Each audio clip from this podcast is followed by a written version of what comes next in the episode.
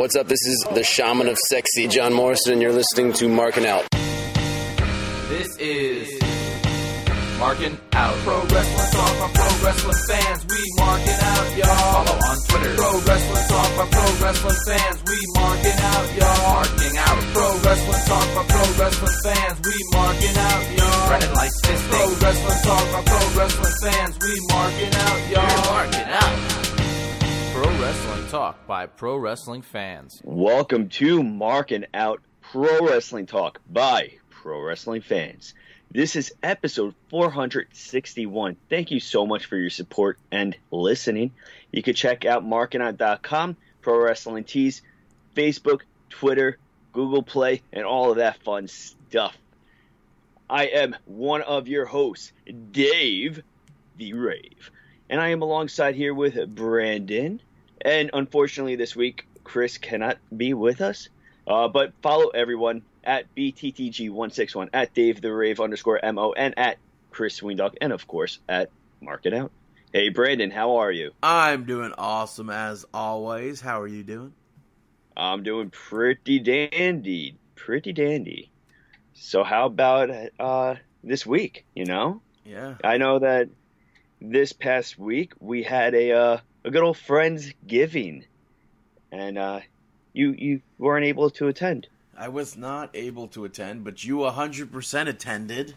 Yeah, uh, we all met up at good old Chris's place of living, and it was fun. It was really great. We got to eat some good old food, chow down, and we set up the Christmas tree with the kids, and it was really nice. It was cool. I don't know if I've ever done.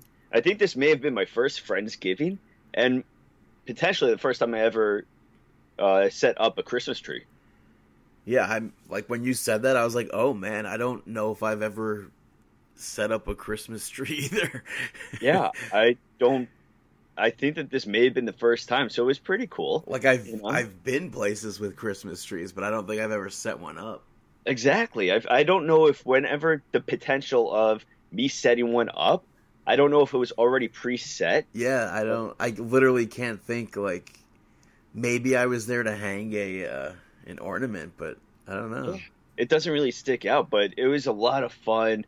Uh, so grateful to be with such amazing people and surrounded by such uh, so much love. You know. You know, it's Um, yeah. I was gonna say, I mean, it triggered me to think about this because of the Christmas tree. And because mm-hmm. malls have Christmas trees. You know, it's crazy that I, Steiner Sports, all of them closed. Yeah, I it's it's wild, but their their prices are always outstanding. Yeah, yeah, I mean, I feel like everybody's starting to got got to that point where they realize how outstanding the Steiner prices were, and realize that they could probably just buy it for a lesser price on the on, online. I don't know about that. I don't know. I don't know, but like, I mean, a few years ago, more than a few years ago, probably like, um, ten ish, Mhm. ten plus years. Like the other day, ten plus years ago, I went and met Henrik Lundqvist there, hmm so that was cool. That's crazy that Henrik has been playing for over ten years now. Yeah, Time to uh, send him to a Stanley Cup team. and then I think like two years ago, somewhat around this time, I met Lawrence Taylor. That's cool. Got that Bam Bam Bigelow thing signed. I don't know if I ever met uh, anyone uh, Steiner signing. I don't I- think so. I, I- mean, I've always walked into the store to check it out because it- they had cool stuff, but I don't think I ever went for a signing. I think those are, might be the only two for me. I've never I never went there for uh, wrestling signing. I know Chris did. Chris, I believe, went and met uh, Bryan Danielson or Daniel Bryan Yeah, with Capozzi. yeah. but but- I, I definitely I don't think I went any other signings then I don't think so. And yeah, because all the all the mall signings that that we went to in general for wrestlers were Massapequa. yeah, that was pretty much it. But Man. uh, yeah, so you went to Friendsgiving. I stayed home. Uh, I, I watched Starcade, Yeah, I the ever so disappointing Starcade in I don't Duluth, even know- Georgia. I don't even know the results to Starcade. I don't even know what the matches were going into it, and I really don't care about So Starcade. they had it's a glor- glorified live event. they had three matches uh, advertised. Uh, no, no, no. They had were there three matches or two? One, two. Hmm. Buckle my shoe. Oh, okay. So there were two matches and a segment that were advertised for for Starcade. Okay.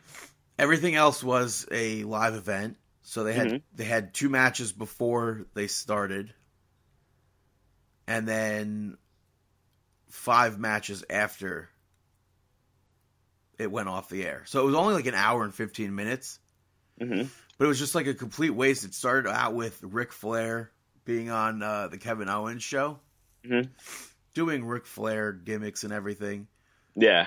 which led to the OC coming out to trash talk Ric Flair and Kevin Owens, then led to the Street Profits coming out, led to Street Profits defeating the OC. hmm Uh, then we had the Kabuki Warriors defending the women's, the tag team women's championship in a fatal four way match, where they picked up the victory over Becky Lynch and- Flair, Boston Hug, and Bliss and Cross. hmm that match was decent. Um, but I, I don't know what they were thinking putting that on before the next one, which was supposed to be a last man standing match between Bobby Lashley and Rusev. Hmm And they did the whole gimmick like, oh, Rusev can't be here because of the restraining order, blah, blah, blah, blah, blah. So raise my hand in victory. So Bobby Lashley raised, got his hand raised in victory. And then came Kevin Owens. Kevin Owens came out and, uh, and they, they had a match where he won via disqual, uh, Lashley won via disqualification because, uh, Rusev. yeah, Okay. So, and then I was like, how do you put this on before? I mean, after the Kabuki Warriors. It's you know it, it's all hodgepodge. I don't. Yeah, I pay no attention to these events because I feel like they don't matter. And then it, yeah, uh, but like the the main event, like of the the, the actual main event of this uh of this card was the Fiend in a steel cage defeating Braun Strowman. That's and it's like, well, I don't. Where what's your So thought random. process here? Yeah, uh, it's like I said, it's a glorified house show. live Just event. like how in in Mexico they had live the event Fiend, though. Yeah, they had the Fiend defeat Rey Mysterio in a cage match. Yeah, No, makes no sense. Random. So that's the thing. It's the same thought process. And it's funny because going into Starcade, I I don't know why I thought it, but I thought the the women's match was a ladder match, but Mm. that it just turned out to not be a ladder match. Huh.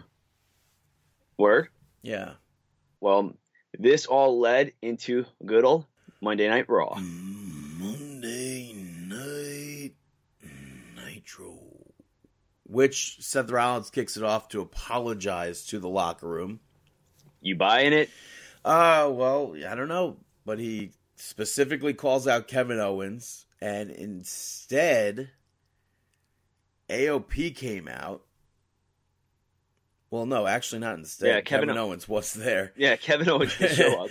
but AOP came out and challenged both of them to a fight, and Kevin Owens. I, like- I was like thinking, I'm like, wait, did I miss it? Did he come out of the crowd? No, that doesn't make sense. No, he he was in the ring. yeah, he went fully into the ring, but he's like, "No, get it over with. Just attack me. I know how this is gonna go, Seth." And Seth was like, "I'm tired of this. I'm, I'm not, I'm not, I'm, I'm leaving. Whatever." So Yeah, he, well, he ends I mean, up. Seth, yeah, Seth Rollins even said like, "Hey, let's let's team up right now and take on AOP. We can like let's do it." And like you said, KO was just like, "No, I three on one, not gonna happen." Yeah. And then uh, Kevin Owens issued an open challenge, only to have Lashley answer it, which pissed me off because we just saw it uh, the night before on Starcade. So here I'm thinking like, oh, clearly Rusev is going to come out and interrupt the match just like he did last night. It's Of a course. carbon copy. But Kevin Owens picks up the victory here via disqualification because Authors of Pain came out beat him the hell up, dragged him off the set. Then Rusev came out and attacked Lashley. and he ran off into the crowd. And then uh, the the security guards that were out there with them, um, Well, well they, they, were officers. or officers were out there with with with Lana and Lashley, and uh, they were like, "Why didn't you do anything? Why did you arrest him?" And then one guy goes, "Well, I'm a WWE fan." I was like, "What?" That's not how we do it in Tennessee. And uh, Lashley accidentally bumps uh, one of the, the officers, and he gets arrested, and Lana Uh, stupidly slaps the cop. I don't know if that was so much accidental. I mean, well, I, whatever. but you know, but yeah, Lana got physically uh, involved in this and led to her being arrested. And then later on, it shows that they were put getting put into the cop car and driven off. yeah. Um, funny segment, but it, it kind of fell dead to the side to me. I, I still have absolutely like I don't know I'm definitely in the the category of not liking this at Yeah. all, but there are two million more people saying yes we like this. So I don't I don't understand, it's- why. I I really have no idea either. Am I missing? So, like, what are we missing that so many people on YouTube and whatever are being or connecting with? I have I don't know, and I think they might be doing the divorce of Rusev and Lana on Raw.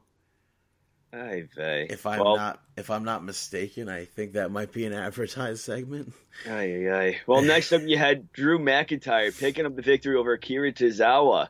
Um, I actually really liked this match. I liked the start of it where McIntyre was pretty much giving him an option to leave and got on his knees, only to get attacked. But the Alabama Slam and then the McIntyre's finisher to Akira. I love it when the wrestler sells any move and does like a flip, just overly sells it with that backflip, and it looked awesome. I don't know if it would have had a different crowd reaction in a different city. Um, Why? be- well, the the crowd was kind of dead for most of the show, hmm but I think they both killed it in this match, and the crowd was just like not giving them anything. Yeah. But yeah, I like the the whole short thing with that McIntyre did, and uh McIntyre cut a promo afterwards about how people complain on social media to get their way and stuff, but not him. Then he called Randy Orton out. They replayed the the chop for chop video from last week. Orton comes out and almost left right away until McIntyre yells at him. Which this I mean, there's no like real build behind it, but it would be a pretty good uh like a It's WrestleMania esque match. Yeah, but hopefully it ends with Drew McIntyre going over. Um, But, but, the, the OC came out. They spoke about Randy Orton being the reason why AJ Styles lost the U.S. Championship. McIntyre left Orton alone against the three of them. yeah, he was just like OC, not my problem.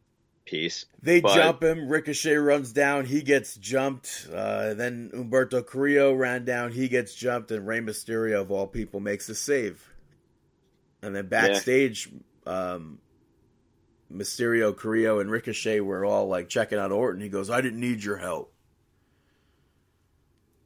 Yeah, which is weird because so like Randy Orton has been helping Rey Mysterio. And Like, I it- believe he's been helping Ricochet too. So Yeah, been helping Ricochet, but now Orton doesn't need help.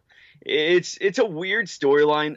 I don't think that any storyline where you try to portray Randy Orton as the good guy is a bad storyline. like I I not I don't necessarily agree with that. I, I think that he's a, he's a heel. He's a better heel. He is no matter what. I feel like he is viewed as a heel. That's just that's just Yeah. Randy Orton. I, well, But- I think that's. I don't think he always has to be a heel though. I mean, the guy wants to be. He's. I mean, he stated in many interviews he's he loves being a heel. He hates being a face. I just wish he went to NXT. NXT, you know. I know. Well, Uh, talking about someone from NXT, Aleister Black picked up the victory over the premier athlete Tony Nese. Which I'm very happy that this wasn't just like a, a squash match. Yeah, Tony Nese getting that offense. It I, to me this was a lot like Akira Tozawa and Drew McIntyre. Where like, I'd- you, I'd- like you knew the smaller guy wasn't winning, but they still put on a really good match. Yeah, I appreciate a good match like that. I mean, someone like Eric Rowan, okay, it's not going to go well with, but Aleister Black, okay, let's do it up. Yeah. Next, yeah, and then next, uh, and then Buddy Murphy was interviewed backstage about Aleister Black and said that uh, Aleister takes himself way too seriously, and he needs to calm down. oh, And he's going to be the one that makes him calm down if if Aleister Black doesn't calm down. oh, what is he going to inject him with? A lethal dose of Taylor Swift, Oh, that will calm down anyone, or add that into Kenny G. which have you seen her? Uh, you probably, I know the answer is no. You haven't seen or heard her new Christmas song, right? Oh, you know the answer, brother, brother. Called Christmas Tree Farm.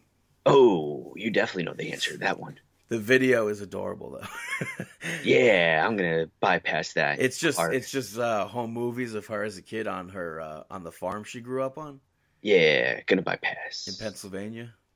No, You not like you like snow though. Like yeah, yeah. Snow is good. up Snow next we had Almas uh, Andrade taking on and defeating Eric Young. Um, I, I'd say Eric Young controlled most of the match here. How long until EY gets released? I don't know, and it's weird. I don't know. I don't know how he got to being where he got. You you know, it was the once Sanity broke up. That was it. Like EY was great with Sanity, but unfortunately, like when he was on TV versus Andrade, I'm like watching. I'm like, what? Like it sounds awful, but why is he here? We all know that he has potential. We all know that he's good, but why is he here? And, what yeah, like like he like he did control most of the match. You'd agree with that, right? Yeah, definitely. But to, Definitely. but to me, again, there was like there was no way he was winning, and they they announced that it was his hometown. Yeah, so I I'm mean, assuming he lives there now. But Yeah, I, I just don't know what could possibly be done with EY. And I don't feel like he connects with the crowd as much as he did with Sanity. well, it's weird though because they rebuilt Nikki Cross first, Yeah. then they rebuilt. Um, Dain. Well, did Dain get rebuilt first, or did Alexander Wolfe? I think Dain and then Wolf came in. His rebuild was when Walter. with Imperium? Yeah. Yeah. But yeah, look at Killian Dain's on NXT TV weekly. Yeah. I, not that it. I don't know. Maybe we need a. Uh, honestly, you know, I wouldn't mind. See, it sucks because Robert Roode is with Ziggler. Hmm I wouldn't mind seeing like some sort of Team Canada reunion in. WWE. We haven't had a team play up the entire nationalism aspect in a very long time, I don't think. Outside of like the events in Saudi Arabia, we haven't had a team say like we are from this country and everybody else Uh, well, I mean, Well- with the except of the Singh brothers, but they don't do that as much though but they're, it's not really it's just them playing up as yeah but it's not in the same manner as let's say uh team canada was you know where canada's the best and everybody else is awful or maybe we need to see the debut of Super Eric in uh, in WWE.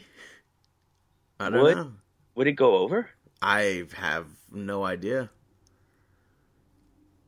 I don't think that's, so. Like I don't know. It, it's weird that like he's in I- that in that position, but I I mean if if there were releases that did happen in the upcoming future, if EY was included in that, I would understand and it wouldn't it wouldn't surprise me. but I can't see them releasing anybody, especially somebody with all the the years of experience he has because Yeah, I can't I mean AEW.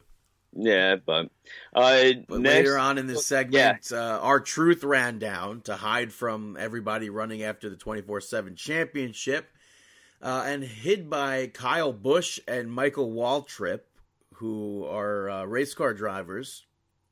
And Yeah. after everybody ran away, Waltrip. Kyle, Kyle Busch actually won this season. Oh, did he? He's number one. Yeah. Yeah, yeah, he won this season. Uh, but after everybody ran away, Waltrip uh, unzips his jacket to reveal a WWE referee shirt, and Kyle Busch rolls up R-Truth to win the twenty four seven championship.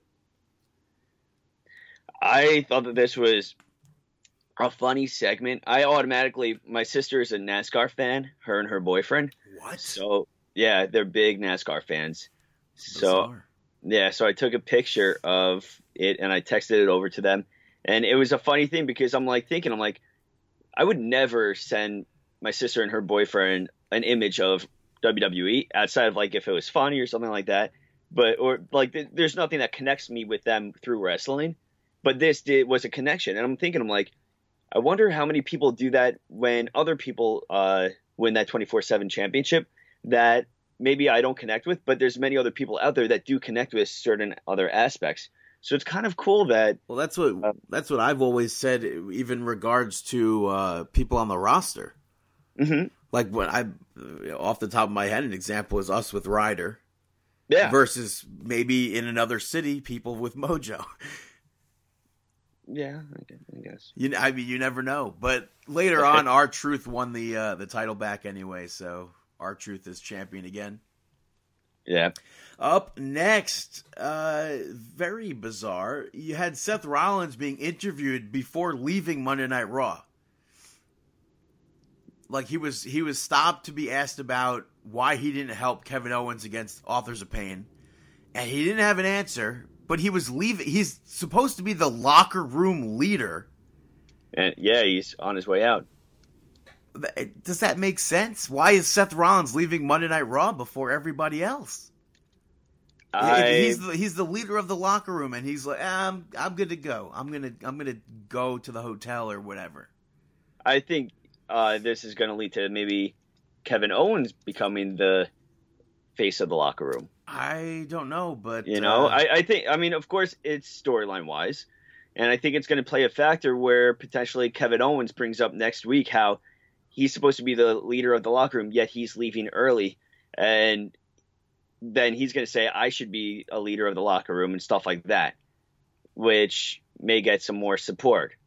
But well, we'll see. Uh, up next, though, we saw Eric Rowan backstage with his uh, cage gimmick again, um, and the it it cut off in the middle of a sentence. yeah. I was like, what the hell? He wasn't done saying what he was saying, and then they just cut off. And then when they came back, it was uh, Eric Rowan versus No Way Jose, and Eric Rowan picked up the victory there. But all the Rosebuds tried to look what's under to see what's under the the, the sack or whatever to see what's in the cage. Bad idea. And yeah, Rowan attacked them, and uh, and then afterwards he was interviewed about what was in the cage, and he refused to answer. Yeah. I mean, I don't even know what it could be. Yeah, I don't know what. Imagine uh, if it's the other that new character from the Firefly Funhouse. No, because that was already revealed, I think, to be Daniel Bryan. But no, oh, I they didn't know. go through the female figure. Well, we never knew what was. It was always just like a rumor that it was going to be Liv Morgan, but that. Well, she can't fit in there. Well, obviously, I think Luke Harper was in there, and he can't fit in there.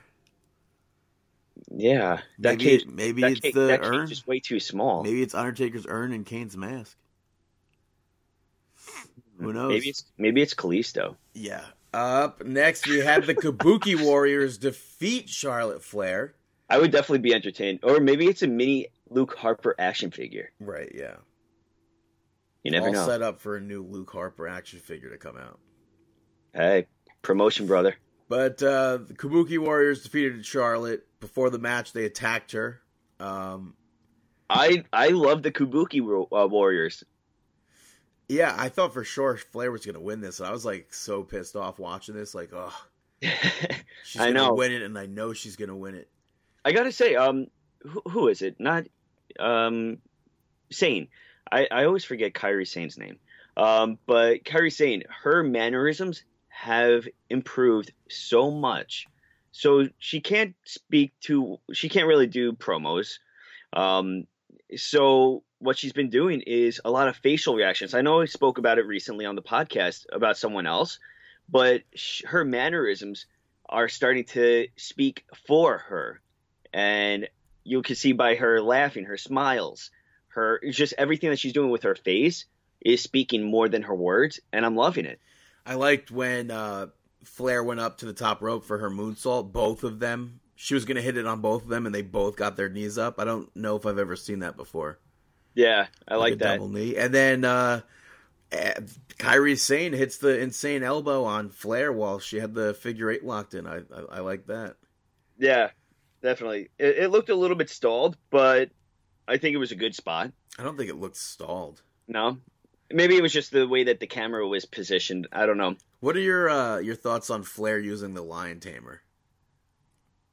Um, I don't know. I, I'm not a fan of Flair using anything, but it doesn't make a difference to me. I'm fine with her using the lion tamer. Um, yeah, it makes no difference to me. Nobody's Well- gonna nobody's gonna say, "Hey, that's AEW." Oh, I'm not talking about like AEW wise. I'm just like Oh yeah, yeah. I don't. I don't think it's a. That's just a move. Well, up next, you had the Viking Raiders doing just the move to uh, Smart Mark Sterling Yeah, and Mitchell, Mitchell, Lyons. Lyons, uh, Um, which was it was a standard enhancement talent match where both of the Viking Raiders at different points in the match yelled, "Are you watching?" Yeah, who so are they I don't, yeah, to? I don't know who they're talking about or who they're talking to, but Who's the tag team champions? tag team champions. They are. They are. yeah. They are the tag team champions. okay, so who are they yelling at? If they are the somebody should be yelling at them, but I just hope that this builds up into Viking Raiders versus OC for the championship because that's a feud that I think would actually be so much fun to watch and uh, for the championship and it's something that we haven't had. Oh, we yeah, had it'd be big in Japan. yeah, we had near moments of it. Uh, but then before that happened, the OC lost the championships. So It's cool to see Mark Sterling here. Not uh, not typically a place you'd see a New Yorker yeah, that's since for they sure. were in Nashville, but he was I guess down there with uh, the the majors. Yeah. Next up, there. main event time. OC picking up the victory over the U.S. champion Rey Mysterio, Ricochet, and Humberto Carrillo. Um, I thought this was a fun match. I, I love the ending. The top rope styles clash. Well, I mean, not really top rope from the middle rope, but Middle rope. I But- always I always I hate still- when they call something the top rope when it's clearly done on the middle rope. I know. Do you still cringe when you see that move or no? Nah, I don't think I ever cringed, did I? I, I'm not that you still, but I always cringe when somebody does that because all I do is like flashback to all the times that people tuck their heads. Yeah. I'm like, oh god, please don't tuck your head. But uh, they they all all six of them worked really well together. yeah, I thought this was, a really good match. hmm And uh, before the match, even they the OC cut a promo on Randy Orton, which then led to the end of this segment where Randy Orton snuck up behind AJ Styles and uh, hit him with that RKO. Yeah, very good stuff. Uh, next week we're going to be seeing Randy Orton, not Randy Orton, Rey Mysterio versus um, versus AJ Styles, I believe, for a rematch. all right, let's see what happens. I'm sure Randy Orton is going to get involved. Maybe Randy Orton hits Rey Mysterio with an RKO to lead for a triple threat. Uh, or I don't know. I, that pay per view is bull. I it's, it's so stupid. Yeah, I mean, I'm, I'm I don't know where. They, up? they did a terrible job at building TLC up this week, and it's literally next week already. So good job, That's- guys. That's awful. Uh, moving over Oh. to SmackDown, Miz opens it up, uh, saying that they were supposed to have Miz TV, but Daniel Bryan has completely disappeared. where? And, and he vowed to find out what happened to him. He gets Ooh. cut off by the Firefly Funhouse. Bray Wyatt challenges Miz to play with him at TLC. But why? Why does Miz care? Uh, you see, that's Daniel the thing. I guess they've they've been. I mean, since Daniel Bryan got to the main roster, he's been connected with Miz. But but there's no, but there's been no um, mention of that. Yes, yes. There's been heavy mentions of that. Has there? I haven't heard. hundred percent. Yes, a lot of mentioning of that. But there's no. Um, I guess like with the mentionings, I want an emotional connection there. Oh, well, this was this. I would say was it. You know, Well, The not Miz really being it, his- but- the Miz being his uh, superstar or whatever. Yeah, his NXT. mentor. But yeah, Yeah, they, they've mentioned that. I, I think that I want to see more concern from the Miz though. Well, Ramblin' Rabbit warned Miz to run, Which was funny. Then he brought up family, Again, thanks, He- and he- and he's I like, mean, "I used to." Bray's like, "I used to have family," and they flashed it quickly on the screen, and they flashed the, the, like the Wyatt family, that being Eric Rowe and Luke Harper, and they had Daniel Bryan in there.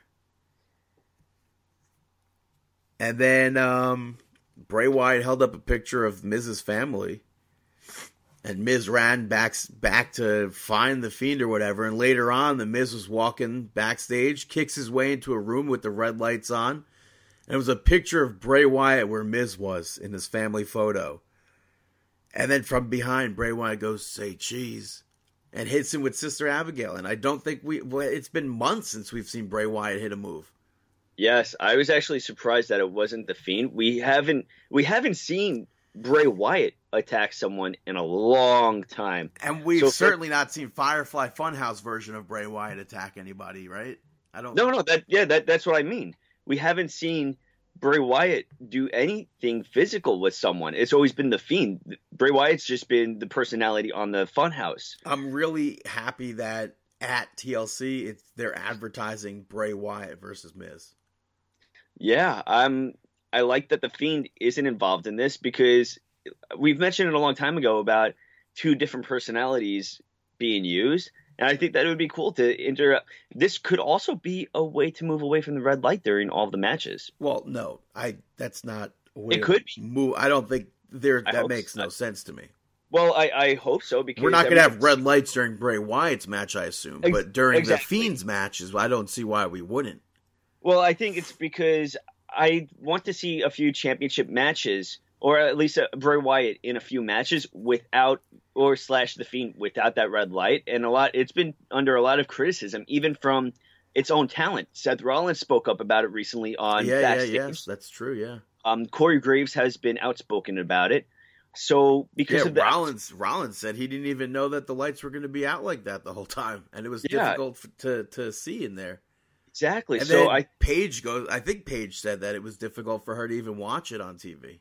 yeah, which is weird that so many WWE personalities are outspoken about it. So I'm I tweeted, I was like, so they're basically saying everything we're saying. Like, hello, why is WWE doing this if the talent and the fans are saying the same thing? Exactly. So I would be interested if maybe this is a way to also have Bray Wyatt in a match without the involvement of the light. It could be. Yeah, that very well you- could be. Yeah, Like But I know, you, didn't- I, I, know you didn't understand it at first, but do you get what I'm saying? Yeah, but I it's still I don't I don't think that's a thought process of theirs. It could be a small one, a small one, but I'm sure that there's the larger scheme is, of course, storyline stuff. I think it's more so we have not seen Bray Wyatt yet wrestle like this. yeah. I wonder if, nah, it would be cool if like, no, it's not gonna happen. Say it. Nah. I, oh, I was trying to think like if you would have different move set or something. It would be interesting if he had a different move set as as the fiend. Well, we but- already saw that. Well, I fiends. Well, I don't want to see him do the mandible claw kind of. right. Yeah, I don't. I definitely don't want to see that. Yeah, But it's like, who's to say? You know, I'm sure we're gonna see some sort of broken Daniel at at TLC, right? Well, that makes Yeah. sense, I guess. and Bray Wyatt, I think we're going to see a totally different person. We're going to see obviously a different personality. Like, is he just gonna So, come out wrestling the the sweater and the the slacks, or what's the? That's- I hope he's wrestling in the sweater and stuff, but he's also I think it's safe to say he's not going to be that uh, continuous um, slasher movie persona where he gets attacked and keeps on progressing forward like the fiend, you know? No, but I it's- could I could see them doing some sort of like mental like breakdown thing where he's just sitting there like laughing as he gets beat. Hmm. That would be interesting. That's an interesting thought process. That'd be cool. Next up, though, Alexa Bliss picked up the victory over Mandy. I uh, actually enjoyed this match. It was like a fun, more so to me like a live event match than a, a TV match. Mhm. You had Mandy rip off Alexa Bliss's eyelash, which I don't think I've ever seen that before. No, that's horrific right there. That's, that's I mean, not horrific, but No, and that's, then and commentary is like, "Oh my god, that's so embarrassing." Blah, blah. It's like, uh, how is that embarrassing when like all the women wear fake eyelashes? That doesn't make sense to me. yeah. But uh, Sonya tried to get involved. Nikki Cross takes her out. It was a good back and forth match. Like even at one point, uh, uh, Alexa Bliss is like, I, I forget what she was doing specifically to Mandy Rose, maybe like mushing her face or whatever. And Mandy's like, "Don't touch my face," and Alexa Bliss is like, "My bad." I I really do love Mandy and Sonya. I I'm I am a big fan of theirs, so I really hope that this continues. Maybe next week we'll see Alexa Bliss versus Sonya uh, Deville, It's funny Um, on Total Divas. or probably more Nikki versus Sonya. But I feel like that just happened. on Total Divas, there's a, like a whole thing where Natty refuses to compliment Sonya, and Sonya got pissed about it. Where where every time she's with Natty, of course, Natty's involved in it- that. it- every time she's with Natty and Natty's talking about like the future of the division, she goes, "I could see people like Liv or Mandy Rose being a good women's champion," and like she never mentioned Sonya Deville, and it's, it was it's so funny. It's the only way that Natty can be uh, maintain her presence on the show is to create drama. she's it's, she's not like meaning to create drama or anything. She's just like they're they're painting it as like she's just giving a broad name of of women, Yeah, I mean, obviously it's scripted that way. a broad spectrum of women. Yeah, yeah, a hundred I mean, percent. obviously it's it's scripted that way and stuff for her to be the dramatic one, but yeah. Um, Uh, this was uh, this was Jessica Carr's first match on SmackDown, by the way, oh oh yeah yeah yeah her big uh, move up to SmackDown. and uh, this was Alexa Bliss's first match back from being out. Yeah, It's uh, yeah, so it's cool. Somebody Oh. I went to uh, high school, but I didn't know them really in high school. I knew their sister, Mhm. and uh, I knew the friend that she was with at Disney World ran into Alexa Bliss. did they apologize? No, she didn't. She big She heel just- turn. She got, just got kicked out of the park. she just ran into her, didn't apologize, and got kicked out. The security came over and said, "I'm a WWE fan." Jeez, But uh, it, it's weird because I see I see did she knock her down when she ran into her? Come on, I see the picture of Alexa Bliss on on uh, Tower of Terror. It's like weird to see. It's weird to see that. I don't know. No. Well, next up backstage, you had Dana Brooke hanging out with Drake Maverick. Drake Maverick just I don't understand what Drake Maverick. Yeah, I don't. He, yeah, he brings up the whole Batista situation with Dana Brooke, which is now It's- a thing, Yeah, this is weird that and how he felt rejected. it- it's just it's just weird that Batista and Dana Brooke. So this started as a inter, a Twitter uh, fling back and forth kind of a deal. Yeah, well, because Batista he goes, "Welp, I'm single again," and Dana Brooke hits him up, and they went back and forth. It went, it made its way on to WWE The Bump. I believe it was The Bump, or I was it backstage? No, it was I don't know what the bump is. It's their Wednesday morning live stream that they do, No, yeah, it's just which is weird. a I really mean, fun show. But this was even a, this was even a thing that WWE the video game uh, has capitalized on because they said recently on Twitter. uh, I, I saw it when I was scrolling through. It was like, they, they need who is to. your favorite duo, your intergender duo to play with? And in the image, it was Batista with Dana Brooke. Yeah, they need to focus on fixing the the game. But Yeah. uh, yeah, so yeah, Maverick is Oh, oh. like, what what does Batista have that I don't have? And Elias. Yeah, Elias interrupts, plays a song which I thought was hilarious. That in the back, everyone, like all the suits, were sitting there clapping along to the song. I thought that was so funny. But is Drake Maverick not married? Like, what's going on? I don't know. How He's could you- married. like, how how could you expect us to believe that on TV he would openly try to flirt with a woman? Like, it just doesn't make sense. But and then why? And is Like, there what's up- nothing better with Elias? Like, I'd say there's- I'd say at one point he was one of the like top five at least over most over in. WWE. I don't. I don't know. Maybe maybe there's trouble at home with Maverick and his wife, and hopefully they'll explain that next week. Maybe like uh, he's embarrassed over it. Well, and the whole thing, I him. guess, is still that he hasn't consummated his marriage. So I, I don't know. I thought that they did. No, I thought that they finally. I don't. I don't think they ever did. I don't know. It, And then and then we find out that Val Venis slid in there and uh, yeah, consummated the marriage. But, But- uh, Drake Maverick, then they cut to commercial. Commercial break is over. He's calling out Elias to the ring for a fight, Not smart. which Elias came out with Dana Brooke. He gets in the ring. They did the whole comedy spot where he holds the head back and Maverick swings wildly. Good. Old Spaceballs. Uh, then they did like the thing like Maverick continued to try to fight. He went to throw a punch, and Elias just like does the Looney Tune like step out of the way, and Maverick falls. Dumbles. And then he, he goes he gets to the outside of the ring and Dana Brooke tosses him back into the ring. Yeah, and then. Elias hits him with drift away, and Dana Brooke gets in the ring, covers him with one foot for a pin. Yeah, very embarrassing, but we'll see what happens. The revival picked up the victory over Mustafa Ali, Shorty G, Heavy Machinery, and Lucha House Party in a fatal four way tag team elimination match to earn a shot at the SmackDown Tag Team Championship opportunity at WWE TLC. New Day was on commentary for this, and I thought it was absolutely hilarious when they came out. Kofi was like tossing. I'm pretty sure he was tossing them into the crowd, but at one point he just literally hits Corey Graves in the face with a pancake. And Corey's like, "I was going to say nice things about your podcast. Now you can forget about it." That's funny. Uh, but yeah, it, I, this was I, I like this match. They had a really good sequence at like towards the beginning of it between uh, Gran Metalik and Mustafa Ali. Yeah, Which- and then like They Uh-huh. tagged out, and it went into another good sequence with Tucker and Lince Dorado. yeah, and then later on in the match, uh, who's the other guy from Heavy Machinery? Otis. Yeah, Otis. He, I think that he he had a spotlight on him too at the end of the match, but Revival were able to walk away with the victory. Yeah, it was a fun match. I liked uh, I liked Tucker using Lince Dorado as a uh, battering ram. Yeah, and it's really cool because if you look at all four tag teams, every one of them is totally different. Yeah, Like- which to me, like honestly, I wish like it, this match was so good that I I honestly wish that it was all five teams on the in the TL like in an actual TLC Yeah. match. Even if you add New Day in there, each all five teams have a different wrestling style. Like Re- have- Revival cut the promo though afterwards, saying that there's like no more pancakes, no more gimmicks, blah blah blah. Like we're just gonna have a, an old fashioned tag team, an old school tag team match. So I guess maybe that's why this isn't any sort of TLC Yeah, match.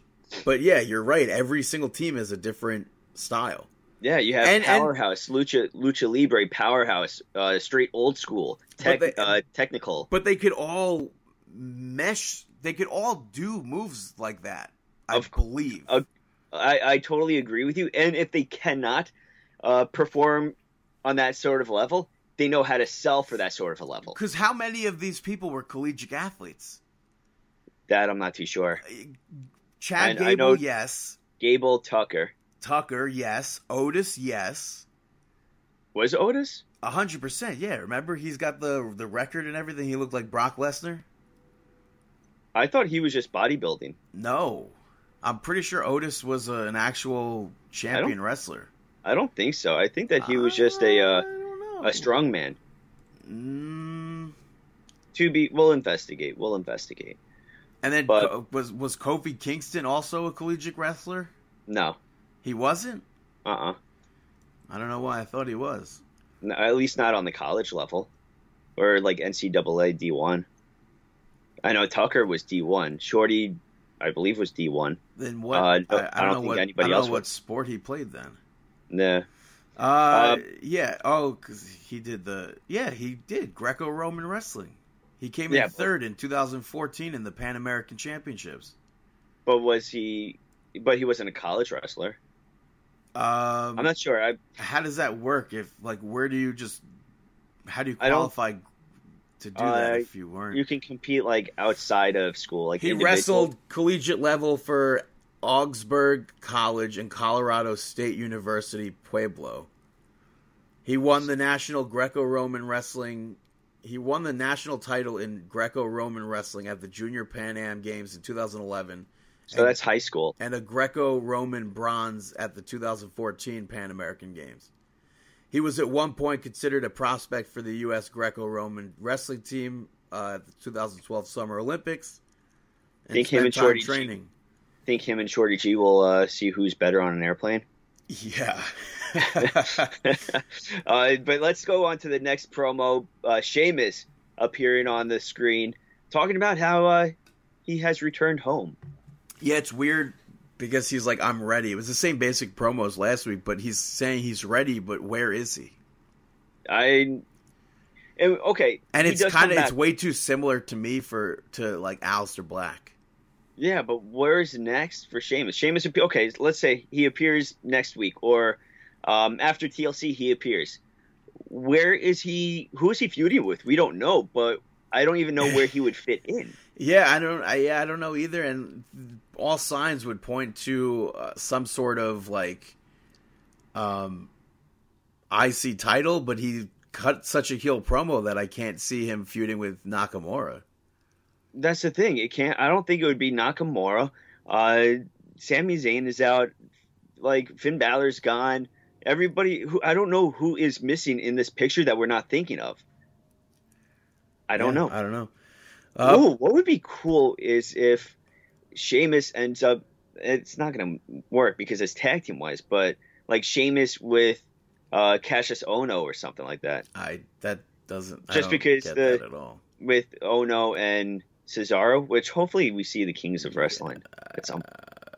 But next up, Lacey Evans picked up the victory over Haley Jones.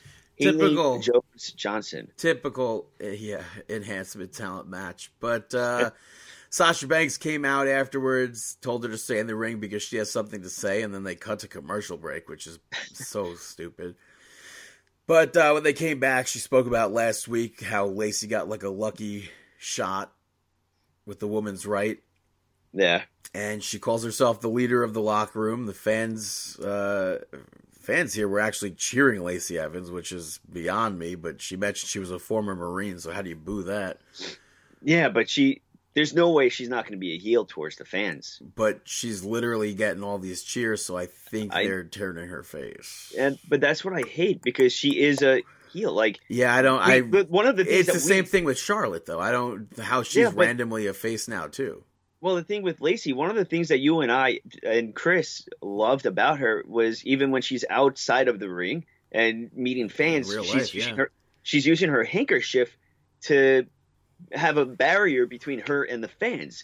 Once you breaks that into a face, it- that doesn't really fit a face. Yeah, it's weird. Um, also, in, it's like in the same regards to Flair, like she's why why is she all of a sudden a face? I because Kabuki Warriors are so Yeah, sort of which- heels. Corey Graves called it out actually, saying, "I'm like this is not a knock against Flair. I like Flair, but why are they why are they doing this? Why is she having?" Why is she doing in the tag team division? She doesn't look like she wants to be there. She doesn't. She doesn't have a partner. Blah blah blah. Which Becky Lynch has been off TV since we saw her get one up on Shayna Baszler, and then they've done nothing with her. That's very true. Eh, which that makes even less sense that they literally had Becky Lynch knock down Shayna Baszler only to put herself over and then be off TV for two weeks after that. But yeah. Flair responded to Corey Graves and said, "That's because I am. I don't want to be in the tag team division." So what? Like what? What? So why are we feuding with Kabuki Warriors, a tag yeah. team? It's going to lead to you tagging. Which they've been advertising up and down the East Coast, I guess. Uh, Becky and Charlotte versus Kabuki Warriors. They have that a cage match at the Garden I guess for the we'll title. So. I'm We'll pretty sure TLC come TLC we're probably going to see some sort of ladder match between the two teams. Mhm. Um, but Lacey went for the the woman's right here, and uh, Sasha flinched, fell over, and then Lacey left the ring, and Bayley attacked Lacey Evans from behind, and then Sasha Banks joined in. Good, good way to solid way to end it. Yeah. Put Bayley and Banks on top. Main event saw Roman Reigns defeat Dolph Ziggler. Um, it was a good match, but still, this Roman Reigns and Baron Corbin feud to me is so pointless. Okay, so to me, it's not pointless. I enjoy it, but something's missing. But I don't know what. Like I like I like the feud of Reigns and Corbin because this has been spanning for a very long time. I mean, and it, one of the highlights was that Survivor Series. Well, before Survivor Series, when Corbin was trying to be that leader of the pack, and then Reigns kind of nobody's listening, and then Reigns steps in there. So it's kind of like Corbin trying to show Reigns his place in King's um, I Uh, still think this is something where CM Punk is going to watch and be like, "This sucks." Of course, I think so too. But on the other hand, this is very Attitude Era ish, where we're seeing Uh, the dog food involvement uh, brings flashbacks to Big Boss Man and Al Snow. but that, I um, mean, that wasn't dog food. That was actually a dog. Oh yeah, that's true. so close. I feel like we have had dog food involvement. Maybe British Bulldog. I don't know. There was something, but yeah, I I thought like you said, this was a good match. I like the end of it where you saw Reigns looking well before Reigns, you had um, Big Dog picking up the victory. Corbin's at- uh, carriers attack R- Roman Reigns, try to get the upper hand on them. Corbin gets in there, gets the upper hand, and then you had like kind of just a, a brawl against uh, Roman Reigns the but entire what's time. what's weird though, and they didn't make mention of it afterwards, when at one point he's a he had when Roman Reigns had the upper hand, somebody grabbed Roman Reigns' foot from under the ring and they pointed it out on commentary and then left it alone. I thought that that was okay because I just assumed that for me, I just assumed that it was one of his carriers. See, fans were like it was Shane McMahon under there. Oh, I don't know why where I he would fit into this picture since he was quote Yeah, unquote but- fired, but my mind automatically went to oh, it was one of the carriers that was grabbing his foot. There, you know, yeah, you I- had, you had like six of them out there. So Yeah, so this is gonna they ha- yeah they handcuff Ziggler handcuffed Oh, Roman Reigns well, to the ring post. before- they dumped the food. before before that, I like the spot where Reigns was going to go for the powerbomb spot through yeah, the and table. Ziggler hit that super kick. the super kick w- looked cool because the camera didn't show Ziggler there at the moment, and you saw the carriers. Oh no, the I'm. Pretty the- sure they showed Ziggler right there. No, no, no. He was off for a split second that it went. He was off to the side, and you saw Roman Reigns going for the powerbomb. You saw the referees coming down, and I thought that for a moment the carriers were go- uh, the referees were going to break it up, but it was the super kick. I didn't see the super kick part uh, coming, and I like that part. But this led into the dog food aspect, and Corbin and Ziggler leaving all happy. I just I don't understand. Like, why didn't Dean Ambrose run down and make the save? you know, if only. We haven't seen him in months. It's weird. where was where was Bobby Roode for this? Did I miss something? well, Robert Roode got taken out last week. Remember, he was buried under the commentary table. Oh, so they just kept him off. Yeah, which also nothing. that's what people said. Maybe it was Bobby Roode or Robert Roode, and there was no payoff there either. So That that would have made sense. I, I I guess I didn't put enough thought uh, behind it. yeah, but see at the pay per view, this match Baron Corbin versus Roman Reigns is a TLC match. There's no title, there's no contracts, nothing's on the line. To me, it's a wasted TLC match. Yeah, it should have been a dog food match. No, it should just I don't know, like what the hell? I don't know. Eh, It's just a, it's just terribly built up pay per view where it's What's the. TLC matches? This. As of right now, it's just this. Is there an actual TLC match? This. But outside of that, that's it. This. Hmm. I don't know. It's not enough. Speaking of not enough, uh, how do you how do you like the way they reintroduced the fact that John Morrison's returning to the company? I like it. I'm okay with it because it's putting. I feel like it's a necessity for backstage because first you had CM Punk and that got people talking about backstage, and then he didn't appear for an episode or two, and then you needed something else to draw people to be like, oh, I guess backstage is worth watching because they announce stuff. They're breaking, breaking kayfabe and everything like that. So they announced John Morrison. I I like I- that. I was annoyed with it though. because you'd rather have Yeah, I'd him- rather have that surprise. Be like, holy hell, it's John Morrison, like out of nowhere. Yeah, I you know I would have appreciated the surprise aspect of it as well, but I understand wanting I- to get people to watch backstage too. I also understand that we have not yet know we do not know where he's going to end up, Raw, SmackDown, and NXT, but it's still It Wait, still was. it could st- mhm. I don't know why they would ruin that surprise. well, it could still be. You're still going to be surprised when he appears. because you don't know where, like you just said, you don't know where he could appear. So he could appear anywhere at any time, but you're going to know that he's going to be there at some point. So the surprise aspect, it's killed, but it's still present. Speaking of killed, John Morrison is back 100% from the dead. Yeah. Um, thank goodness he was able to ex- uh, escape that explosion. Yeah. But yeah, good times. Uh, yeah, so that was SmackDown. That was uh, some outside the ring uh, Jomo talk. But hey, Brandon, you got any shout outs? Hey, old Kermit the Frog here, and you're listening to Brandon Shoutouts. Yay! First shout out goes to Song Quiz Oh, good job. on the Amazon Echo. It's cool. Uh, my mom, she got a, an Amazon Echo now that uh, she's a grandmother, so she could uh, just, I guess, see the the grandkid, Okay. see my niece, and uh, who turns a month today. Boy. but it's cool because it's like I, I I'm pretty sure it's against like people around the world song quiz. I don't know if that like if it's just like a computer I'm playing Mhm. against or whatever, but um it's basically name that tune. Okay. And, and I guess I'm playing everybody with this device or something, but I, I've been crushing it.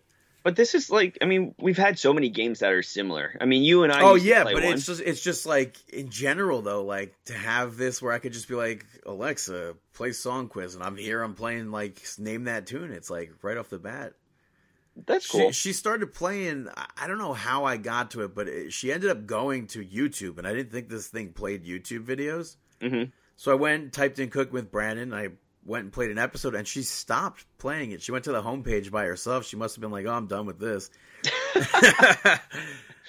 but it was it was cool. But there's like so many things that you do on this device. It's like insane. Hmm. Interesting. And because it has a screen, it like you could sh- it shows you recipes and stuff. You could like cook along What is with it. What is this? It's the Echo Show. Okay. It's it's like an iPad, just less Mhm. features, I guess. But It's just Amazon's product. yeah, but there's also less features than an iPad. But Mhm. it's still just like the stuff that that it does, and it, like the other day, yesterday, I literally I was like Alexa, play. And Spice Girls. No, I, I said play because I forgot the title of the song that I wanted to hear. Mhm.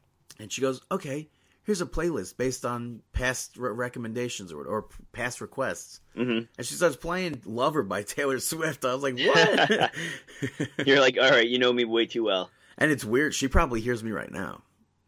She's taking notes on you, dude. Like during Monday Night Raw, I was like, Alexa, do you hear me? She goes, yes, I hear you. And she was on like, uh, like she was way too far from me to hear me, but she heard me, and it was like, ugh. But uh, the next shout out is going to Home Alone. Ooh, I know why. Keep on going. Roll with it. I think it's the best Christmas movie of all time.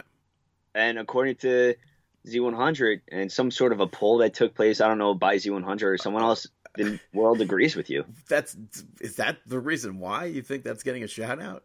No, no, no. But Also, uh, the sequel is not.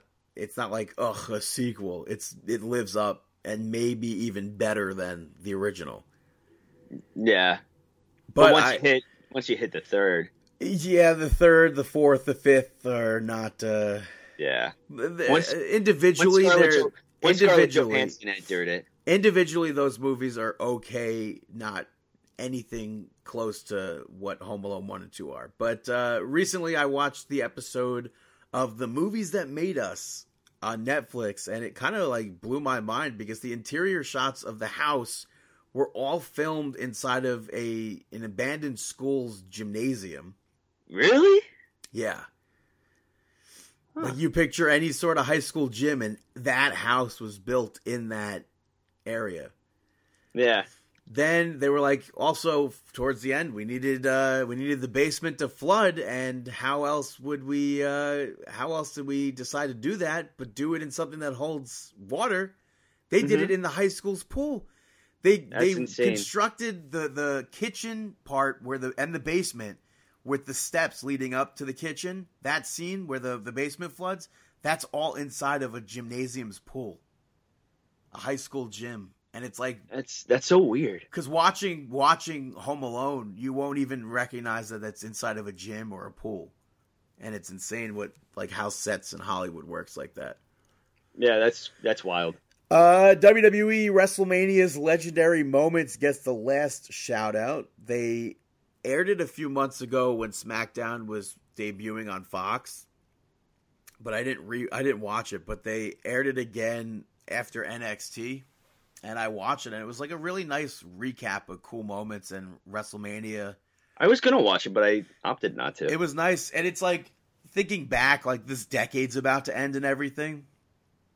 And I think the the coolest Mania moment that happened probably has to be like because you're not getting a bigger pop than that was the Hardy Boys returning at WrestleMania 33.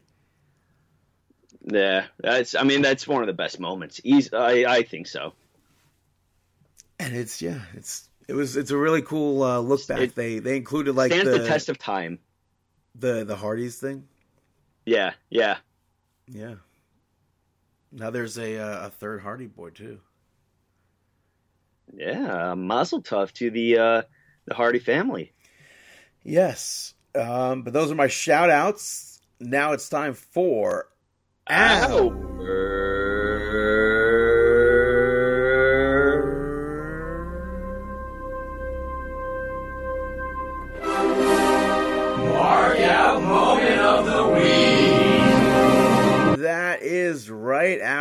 our mark out moment of the week. Yeah. Uh, do you have any? I'm my mark out moment is actually for a song. Uh, not nothing to do with wrestling, but I I'm I love the song Symphony by Clean Bandit. Oh, you, you- uh, like, and every time that comes on the radio, I'm like, yes.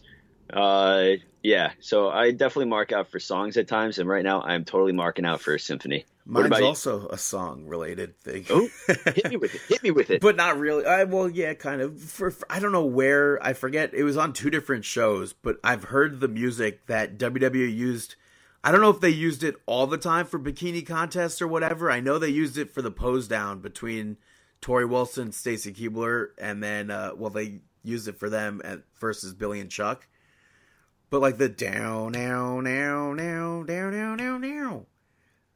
Does that ring a bell or no? yeah, it does not ring a bell. Well, they, I heard that theme used in two different TV shows in the past week, and I thought it was funny. And I, I kind of marked out over that. Hey, there you go. Sometimes you just mark out over that one song. Yeah, but uh, it, no, not not specifically the song, just hearing it because like it's one of those tracks that like like you know sometimes you'll hear like the Hardy Boys song in a commercial or uh, Hardcore Holly's theme song. Yeah, yeah, that happened. Like used to always happen with TNN or Spike. for the Hardys. Yeah, Hardy's and Hardcore Holly. Yeah, But yeah, very But cool. yeah, that's the mark out moment of the week. Take us home. Okay, so thank you so much for tuning into the podcast this week. We appreciate your support. Go listen to us on markingout.com, iTunes, Stitcher Radio, and Google Play. Check out all the past episodes. Give a comment, give a rate five stars. Five stars. Five stars. I'm going to just say it three times because I'm not going to say it five times. Um, go follow us on Twitter at markingout, at BTTG161, at Chris Sweendog, at Dave the Rave underscore MO. And no, I will not tweet you back. And also give us a like on Facebook, buy our t-shirts, prowrestlingtees.com slash markingout, and send an email, markingout1 at gmail.com, and watch the YouTube, youtube.com slash markingout11. And we wish you the best luck in your future endeavors. Have a week.